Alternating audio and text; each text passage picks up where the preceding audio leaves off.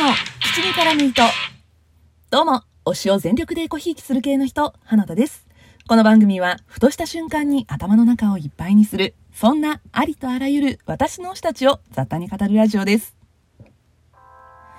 はい。というわけで、えー、先ほどのポーの一族前編に引き続き後編お送りしていきたいと思います。えー、前編では、まあ今回のね、ポーの一族私6回、まあ、配信を使ってみましたという、そういう話から、まあ、どういうところが良かったっていう全体的な感想についてね、あの、お話をしました。で、ここからは、まあ、私の推しのすごいところをね、やっぱりね、話しておきたいんです。すいません、もう私がね、完全にあの、推しを全力でエコひいきする系の人と、まあ、名乗っておりまして。なので今回ね、あの初めてのミュージカルの挑戦も本当にあの、本人が望んで望んでやっと掴み取った、えー、初ミュージカル挑戦後の私の推し、千葉雄大くんのすごいところお話ししていきたいと思います。ぜひ最後までお付き合いください。まあね、あの、もう何が言いたいかというと、すいません、力が入ってますけど、もう何が言いたいかというと、今回ね、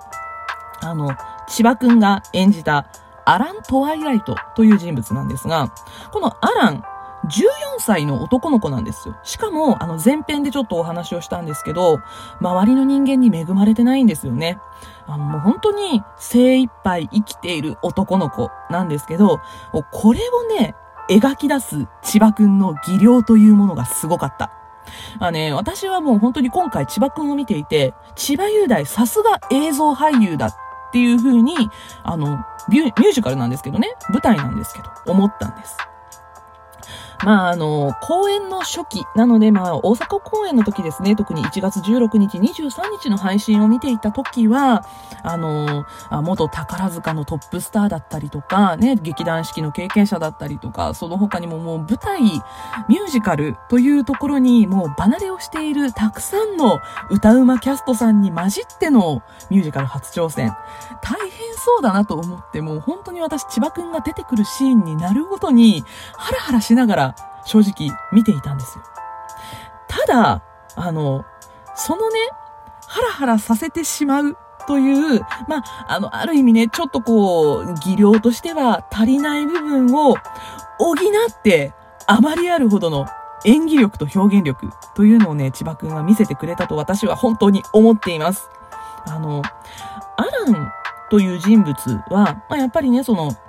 14歳という部分もあって、まあ、幼かったり、無垢だったり。あと、まあ、ちょっとわがままなんですよね。そんなわがままな、その、思春期、反抗期の男の子らしい部分。それとか、本当にあの、自分が生まれ育った町にしかいたことがないので、世間知らずな部分があったり、あでもそんな中で、やっぱり周りの人たちに恵まれていない、愛がない、周りの人たちからの。なので、そういうところで寂しい、悲しい、そしてそんなところから生まれる儚さみたいなものも持ち、まあ持ったね、あの兼ね備えた人物だったと思うんですが、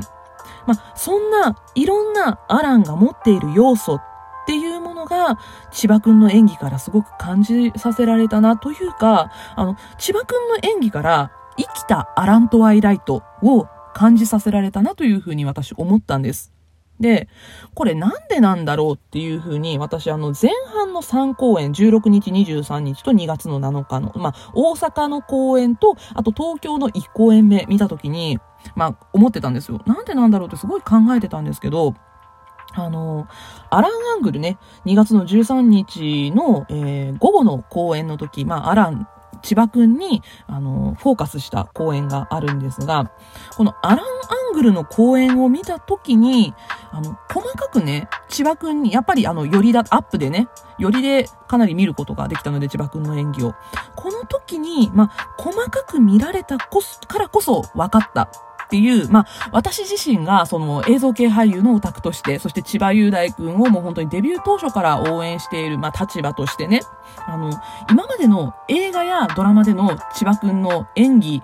と、今回のアランの演技っていうのが、まあ、こう、ちょっとこう、脳内でクロスしたわけですよ。ただ、あの、映画やドラマと、まあ、変わらないって言ったらおかしいんですけど、映画やドラマでやっているような、まあ、映像系のお仕事でも見られるような、あの、顔の作りだったりとか、仕草の演技っていうのを千葉くん今回やってたんですよね。この板の上で舞台という。で、板の上でこういう仕草や顔の演技をするって、きっとあんまり、なんていうのかな、そのミュージカルの演技としては、まあ、正しいか正しくないかっていうのはね、そう、そういうところを求めるのはまあまた違うとは思うんですけど、あの、やっぱりなんていうのかな、その舞台っていうのは、あの、引きで見るからこそ、だから、今回、その、アランアングルっていうのは、あの、舞台を実際に現場に見に行って、で、あの、オペラグラスで見たい人を追っかけて、推しを追っかけている状態で見たようなものにはなると思うんですが、そういうね、なんていうのかな、こう、フォーカスして見るのって、その、舞台を全体で、俯瞰で見るのとはちょっと違ったと思うんですけど、ただ、この顔や仕草の演技って無駄では決してないと思っていて、なんでかっていうと、その、アランがこういう顔をするだろう、こういう仕草をするだろうっていうのを、あの、舞台サイズの演技の中で、えー、映像サイズのね、お仕事の時と同じような演技を付け加えていくことによって、なんだろうな、この板の上でずっと、あの、東京、大阪公演からね、ずっと演じ続けているアランが、千葉くん自身に、こう、染み込んでいっているんじゃないかなっていう風に感じたんですよ。なんかこう、そういう凄さを感じたんですよね。あの、6回の配信、まあ、私は今回6回しか見ることができてないんですが、まあ、あの、全部追っかけるとね、まあ、なかなかの回数、今回、ポーの一族、公演自体はあったんですけど、私は全6回この配信を追いかける中で、俳優千葉雄大が成長していく奇跡というものを見させてもらったような気さえします。なんかね、今からまたさらに千葉くん大きくなっていくんじゃないかっていうね、なんかそんな片鱗を今回のこのアランの演技の中で見せてもらったような気がしています。なんかね、もう本当に千葉くんが光り輝いて見えたんですよ。これね、本当あの、私の推しだからっていうのもあるのかもしれないですけど、推しに対するエコひいきかもしれませんけど、私はね、なんかこういう千葉くんが、ね、なんかこんなところを見せてくれる千葉くんが本当に好きなんだなって、でこのアランを見ていて改めて確信させてもらいました。もう本当にね、俳優千葉雄大大好きだなっていう風に今回のポーの一族通してみて感じさせてもらいました。本当に千葉くんありがとうという気持ちでいっぱいです。で、まあ、あの、そんなね、千葉くんを追っかけてみることによって、今回ね、主演、エドガーを演じていたアスミリオさんの演技も見ることができたんですが、あのね、アスミさんが演じるエドガーが本当に、本当に凄すぎるんですよ。あの、本当に圧倒されました、私今回。あの、アスミさんは、なんだろうな、その、千葉くんは、生きたアランを感じさせてくれる。感じさせてくれる。だからなんかこう、肉感がだんだんできてくるっていう感じだったんですね。その6回公演を見続けていくことによって。ただ、あすみさんは、まあ、あの、以前のね、宝塚の公演の時からそのエドガーを演じているっていうこともあるのかもしれないんですけど、あすみさんはね、もう出てきた瞬間、エドガーがそこにいるんですよ。私もう初回公演見た時からそれはすごく思っていて、納得させるんですよね。エドガーの存在感というものを。それはすごいなって思ったし、あの、演出の小池先生と原作の萩尾先生が、あの、大千秋楽のカーテンコールでこのお二人、あの、登壇されてお話もされているんですが、その時もね、あすみさんのエドガーのことマジで絶賛してるんですよ。で、まあ、以前からね、このあすみさんのエドガーがなければポーの一族の舞台はありえないみたいな感じのことをお二人ともおっしゃっていたので、それはどういうことなんだろうって私は見るまでは思ってたんですけど、まあ、今回ね、あの、拝見したことによって本当に納得しました。そのアスミリオさんという役者さんがいたからこそ、このポーの一族成り立っていたなと思うし、まあ、それがあったからこそ、千葉くんが演じるアラントワイライトを見ることができて、私は千葉くんのことをもっともっと好きになれた。ということに関してはもう本当にね、あすみさんにもマジで感謝しています。本当に良かったです。本当に。ありがとうございました。楽しい舞台でした。えー、そしてですね、このポーの一族、実は DVD 化が決まっています。えー、インタビューやエドガー・アラン・アンクルのダイジェスト、あと、えー、初日のダイジェスト、あ、違う、初日のカーテンコールですね。初日のカーテンコールが収録されることが決まっていて、で、実はですね、本当は1月16日公演が収録をされる予定だったんですが、あの、2月の28日大千秋楽の公演が収録させ、されることに変わりました。